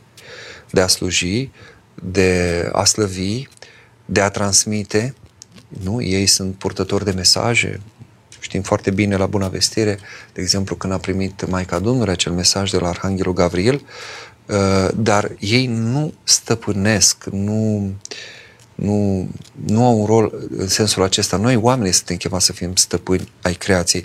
De aici zice-se că ar fi fost și invidia lui Lucifer, care era cel mai uh, strălucitor dintre îngeri, de fapt era cel mai mare dintre îngeri, așa a fost creat și care um, a crezut că el va fi cu luna creației și când a văzut că Dumnezeu l-a creat pe om, că mai întâi au fost create cele, văzute, cele nevăzute, deci mai întâi îngerii și apoi și s-au creat toate celelalte, la final omul. Uh, din invidia aceasta uh, uh, ar fi ales am găsit și eu într-o scriere a unui părinte pe care îl consider cu adevărat cu viața sfântă uh, și care relatează momentul ca, ca și cum ar fi un martor ocular. Mai este, de exemplu, uh, Sfântul uh, Efrem Siru are multe relatări în care vorbește de parcă era de față. De exemplu, cum s-a întâmplat când Cain l-a ucis pe Abel, care a fost reacția Evei, care nu mai văzuse niciodată ce înseamnă om mort. Nu? Moartea încă nu era, era, e primul care a murit, vedeți, un drept a murit pe, pe fața pământului uh, mai întâi. Uh, așa și aici acest părinte, aici spune că a fost această invidie și o autocontemplare. Lucifer a zis, bă, până la urmă ce-mi trebuie mie Dumnezeu? Eu îmi sunt suficient, văzându-se cel mai frumos, cel mai, cel mai, și a vrut să aibă propria lui împărăție, nu? Cum și zice în Scriptură că iau tronul și îl pun acolo, chiar mai sus decât uh, Dumnezeu cel prea înalt. Uh, deci, îngerul păzitor asta face. Ne slujește, uh, ne transmite de la Dumnezeu gânduri, mesaje, ne apără, ne protejează. Duhul are altă lucrare în, în viața noastră, da? Sigur că Dumnezeu, într-un fel, proniază, purtea, are, are această calitate de proniator, nu? Ne poartă de grijă, susține, uh, dar este și stăpânul. Noi nu ne raportăm la, la un înger ca la Dumnezeu, da? Dumnezeu este stăpânul nostru, dar în același timp și cel care ne cheamă la comuniune cu, cu El. Uh, îngerul este creatură, Duhul Sfânt este necreat și așa mai departe. Ar putea să mai uh, continui astfel de distinții.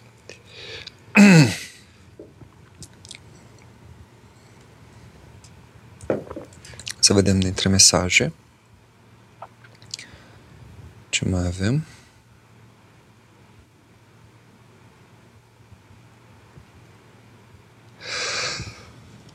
După, așa, nu, asta l-am spus, unde am rămas.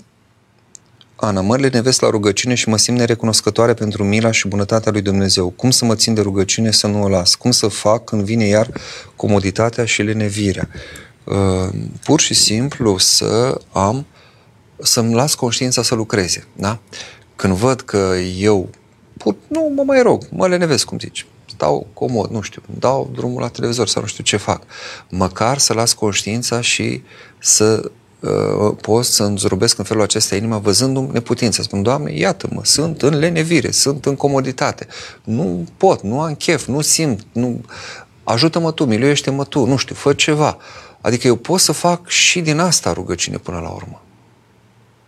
Efectiv, eu pot să fac din orice rugăciune. Și în cădere că sunt acolo, dacă eu am conștiința păcătoșeniei, eu pot să transform asta în rugăciune și în pocăință, da? Uh, deci lăs, lăsați conștiința să lucreze. Da? Atât. Lăsăm conștiința să lucreze și ea o să ne învețe că Dumnezeu suflă, ne vorbește prin această conștiință, apropo de scânteia Harului de care am vorbit la un moment dat. Rodica, cum putem deosebi mângâierea duhovnicească de o stare psihologică pentru a nu rămâne în dureri specifice dependenței emoționale? Foarte bună temă și se vede că e din partea unei persoane care probabil are o lucrare în zona aceasta. Sunt multe persoane cu tot felul de numite codependențe, nu? Când uh, avem un atașament bolnav sau reacționăm în relație cu, cu oamenii, funcție de ceea ce am trăit în proximitatea fiind a unei persoane dependente de ceva. Nu? De exemplu, am un tată alcoolic și eu dezvolt un anumit tip de comportament pe care voi fi tentat să-l uh, multiplic, să-l um, duc chiar și la vârste mai înaintate. Când eram copil mai înțeleg că am reacționat într-un fel. Dar de ce și după aceea? Pentru că, iată, rămâne în mine și e o lucrare aici. Numai cu puterea Harului pot să ies din schemele acestea. Și atunci, și aici e important să facem deosebirea între mângâiere duhovnicească și stare uh, psihologică. Uh, păi vedem foarte clar uh, ce se întâmplă cu noi, cu, cu ființa noastră, da? În, în mângâierile acestea psihologice, e clar, eu rămân încă în, uh, Uh, în, în afara mea, în cele exterioare. Uh, mângâierea duhovnicească aduce cu ea niște lucruri, cum ar fi o pace adâncă, cum ar fi o anumită nădejde, conștiința libertății. Nu mai simt în mângâierile psihologice, eu încă mă simt dependent de ceva. Eu încă simt că sunt legat de sursa mângâierii mele.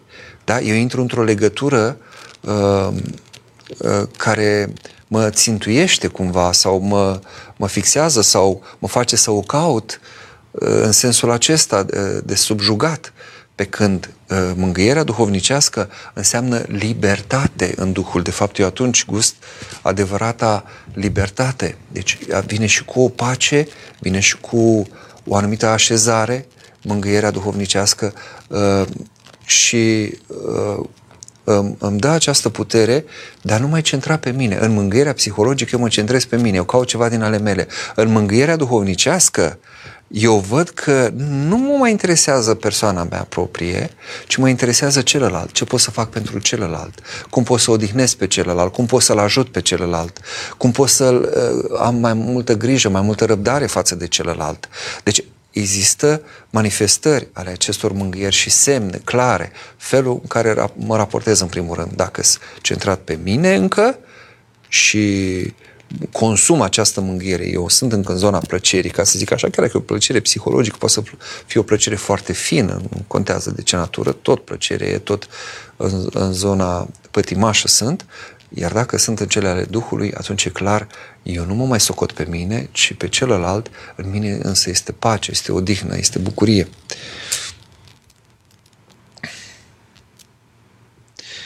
Uh, a mai venit un mail, eu mă tot uit aici că știu că am mai ratat mail-ul și îmi pare tare rău că n-am reușit atunci și nu vreau să ratez. La mesaje, sigur, le răspund până la capăt, răspund la toate mesajele, avem timp, mai sunt vreo 20 de minute și sunt doar câteva mesaje. Uh, pe mail îmi scrie cineva, îmi doresc să mă întorc acasă în țară pentru liniștea sufletească și prezența celor dragi. Nu simt nicio mulțumire aflându-mă în străinătate. Îmi puteți explica expresia ai dar, dar nu har? Cum pot să am mai mult har? Mulțumesc! Uh, vă înțeleg foarte bine și eu am fost în străinătate, am stat un an în diaspora și știu ce înseamnă, deși pe de altă parte am văzut că se poate și acolo trăi și acolo îți poți găsi un rost și acolo poți găsi împlinire și acolo poți face din prezența ta o, o, o, o lucrare misionară până la urmă, dacă vreți, pentru că e nevoie, mai ales Occidentul are mare nevoie de oameni care să se roage, să se spovedească, are nevoie de oameni uh, care acolo să încerce să fie cel puțin aluat, care poate să dospească chiar multă frământătură sau toată frământătura, cum zice Domnul. Uh, încât, uh, dar, cum să zic, putem alege, da, pot mă regăsesc sau nu mă regăsesc, rămân sau nu rămân în serenătate, mă întorc sau nu acasă. Deci aici puteți, puteți alege, sigur că da, și dacă vă simțiți cu dorul acesta de casă și că aici uh, vă este locul, sigur, veniți aici.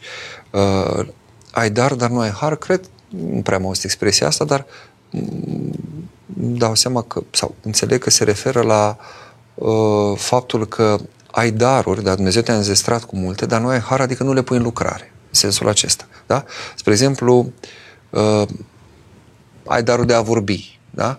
dar nu ai har, adică tu faci din darul ăsta o chestiune de uh, captat atenție, de pus în valoare, de a fi spiritual, a fi glumeț, de a impresiona prin erudiția ta, dar nu e o lucrare.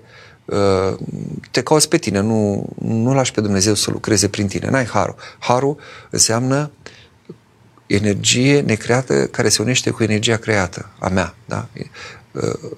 Lucrarea lui Dumnezeu și lucrarea mea este conlucrare, asta înseamnă. Deci trebuie să conlucrez, să-mi pun, sau dacă vreți, ne referim la pilda talanților, nu? Când a îngropat acela talentul pământ, el a avut darul, dar n-a avut harul, adică nu a pus în lucrare. Nu a ascultat de stăpân sau nu s-a gândit la stăpân ce vrea stăpânul să facă cu acel talent și s-a gândit cum e lui mai comod. Păi îl îngrop și îl dau înapoi și am luat de o grijă. Și încă un mail. Uh, părintele meu duhovnic este foarte căutat de oameni de dimineață până noapte, aproape zilnic, motiv pentru care simt mereu că spovedania se realizează foarte rapid. Uneori chiar mă grăbește să finalizez ce am de spus. De multe ori mă descurajez gândind că nu sunt pe deplin ascultată și mi-e teamă să nu mă smintesc.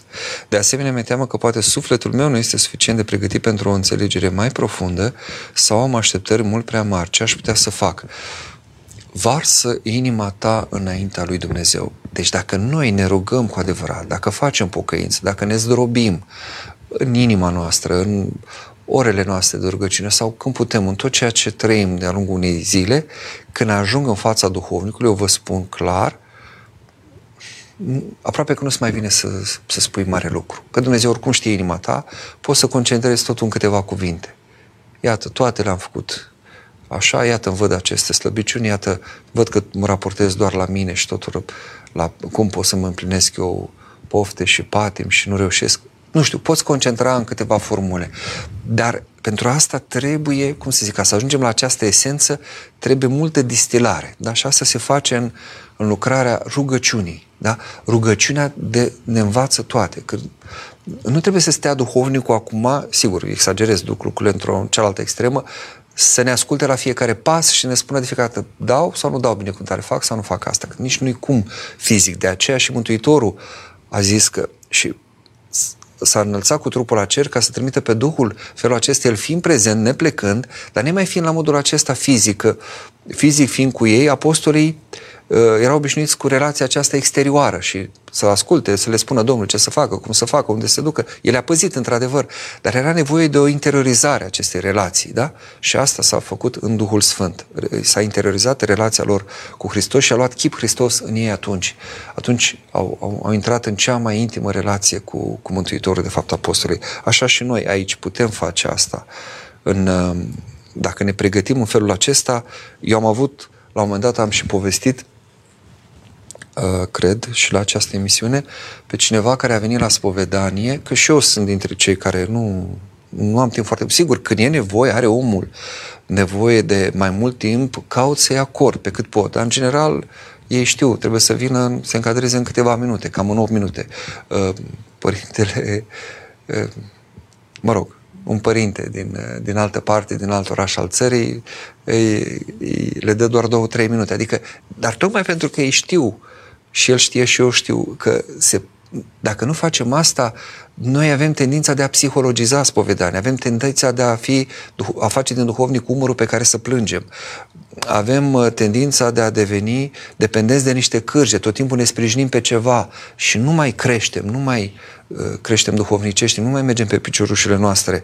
Uh, sigur, călăuziți de Duhul și fiind purtați de rugăciunile duhovnicului, care chiar dacă nu are timp fizic cu fiecare nu știu cât, pe cât ne-am dorit noi, dar pe fiecare îl poartă în inima lui și în rugăciune și Dumnezeu lucrează și plinește ceea ce duhovnicul nu poate plini, iată, la modul fizic.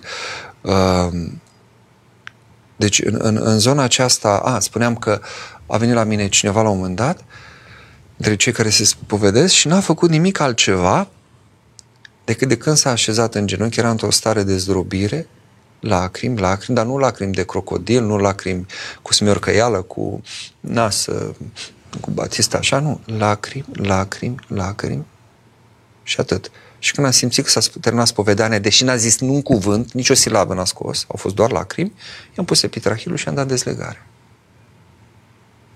Era totul, s-a mărturisit cu adevărat, curat, iată, fără a folosit niciun cuvânt. Deci nu vă cramponați de cuvinte și de timp, nu știu de care.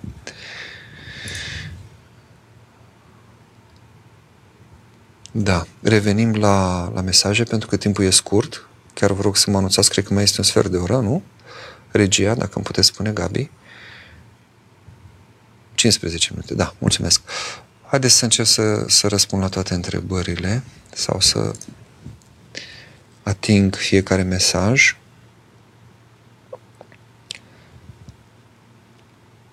La cinzecime au primit Duhul, adică au fost botezați și cu Duhul Sfânt? Păi da, au primit pe Duhul, dar l-au cunoscut pe Duhul în maniera ipostatică, spuneam, personală. N-a mai fost, când a zis, luați Duh Sfânt, li s-a dat o putere a Duhului, cu puterea Duhului au lucrat, dar aici, la cinzecime, uh, au, au cunoscut, dar într-un mod în care nu putem ne pune în cuvinte, pe Duhul ca persoană a Sfintei Trăim.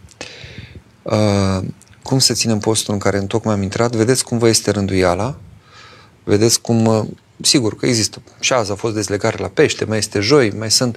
Uh, nu e un post foarte aspru, postul Sfinților Apostol, nu-i gândit așa, nici postul Maicii Domnului, sunt posturi de vară. Dar uh, aici, după cum vă este rânduiala și după cum vă zice duhovnicul, bine este când postim, eu atâta vă dau ca sfat, să mâncăm numai când am flămânzit. Dacă nu suntem flămânzi, să nu mâncăm.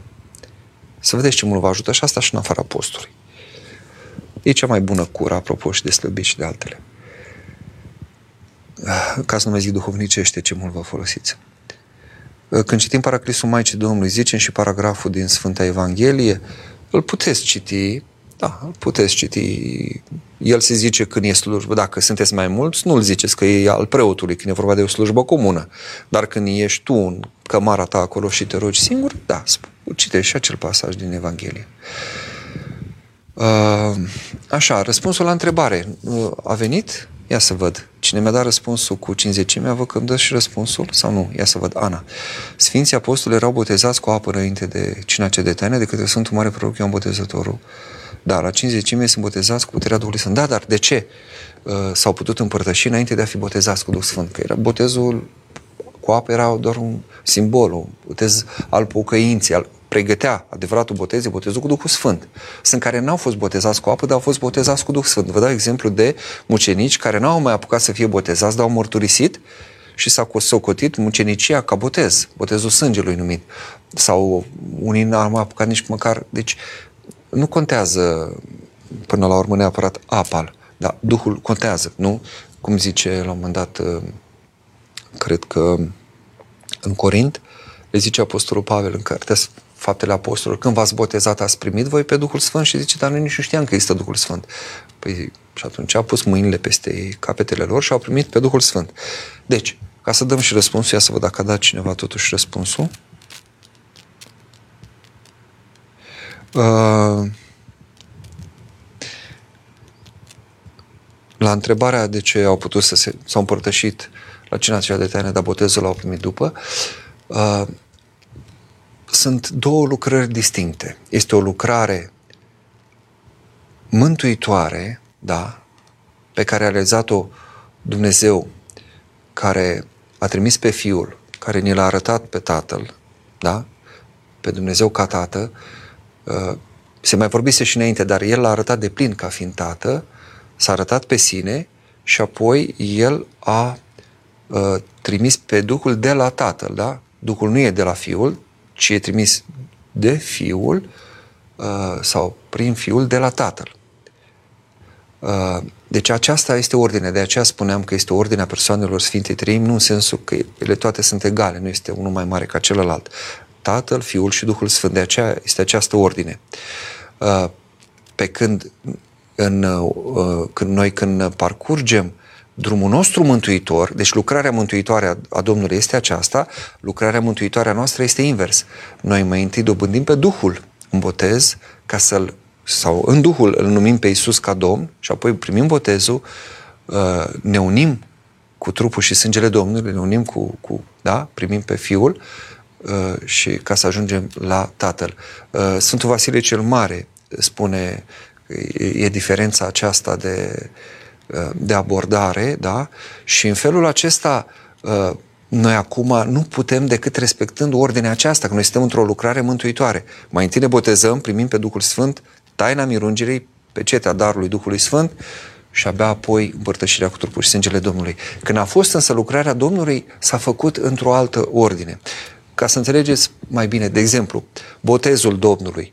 Nu-i tot una cu botezul nostru, dar el este, el a pregătit botezul nostru ca care ne mântuiește, ne, ne naște din nou. Pentru că Domnul a intrat în Iordan și nu s-a botezat cum ne botezăm noi astăzi, sau cum ne botezăm noi astăzi prunce, sau cum se botează un adult, sau cum se botezau cei de atunci, care intrau în Iordan și spuneau păcatele. Și era uh, simbolic această scufundare și spălare, da? Uh, în, în apă, uh, în apa Iordanului. Pentru că el n-a intrat să spună un păcat neavând păcat, n-a avut ce păcat să spună, uh, ci a intrat ca să ia păcatele de acolo, nu? Cum ne zice un evanghelist, după ce au intrat toți, la urmă a intrat și el. E o mențiune, deși după Domnul, au mai fost care s-au botezat, că la un moment dat se spune că uh, uh, se spunea despre el că botează ca Ioan și că toți se duc la el nu știu ce și eu am zice, voi sunteți martori că am zis că el trebuie să crească, eu să mă micșorez, uh, dar uh, evanghelistul Ioan spune că, dar nu el boteza, ci ucenicii. Mântuitorul n-a botezat pe nimeni. Uh, uh, ucenicii botezau tot cu apă, ucenici de ai lui, că așa au, au văzut la Ioan.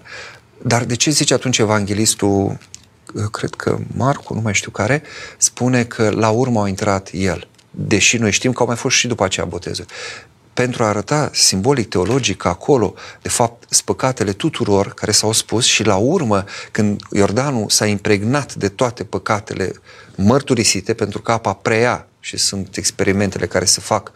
Și astăzi este și un film documentar despre apă, în care arată cum apa se impregnează de vibrațiile, cuvintele, gândurile pozitive sau negative și cristalizează în chip diferit când îngheață. Și te uiți la microscopie, e diferit funcție de ce a fost pozitiv sau negativ, tot așa s-a încărcat cum ar veni cu păcate, iar Domnul a luat păcatul de acolo, a luat toate păcatele noastre asupra Lui. S-a împovărat cu ele și s-a dus unde? Și le-a răstignit apoi pe cruce. Da? le-ai, le spășit pentru noi. El fiind fără de păcat, s-a făcut pentru noi păcat, cum zice Scriptura. Deci, uh, botezul acesta e diferit de botezul nostru, dar totuși aceste botezul de care avem nevoie aici, e prefigurare, e o lucrare mântuitoare a Domnului și este o lucrare care ne mântuiește pe noi.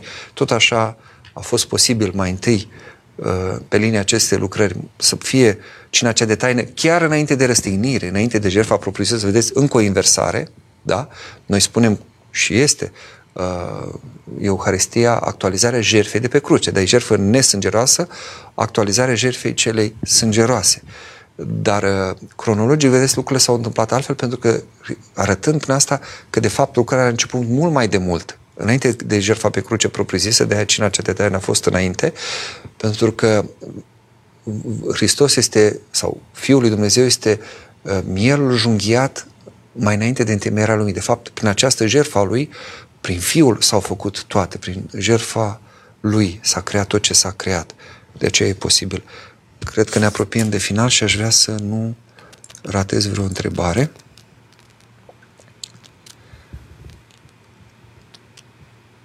Constantin Vasile, într-o multă sfătuire va sălășlui adevărul. Frumoasă e ascultarea. Interesant e că sunt unele subiecte delicate în care nu prea este nici ascultare, nici sfătuire. Drept, spuneți. Oare cât de abil mai suntem noi creștinească ca societate în a discuta liber subiecte care ne privesc pe toți și pe fiecare în parte? Sunt aspecte pe care, pentru că nu le mai osândim pe față, nici nu le mai vedem sau cunoaștem.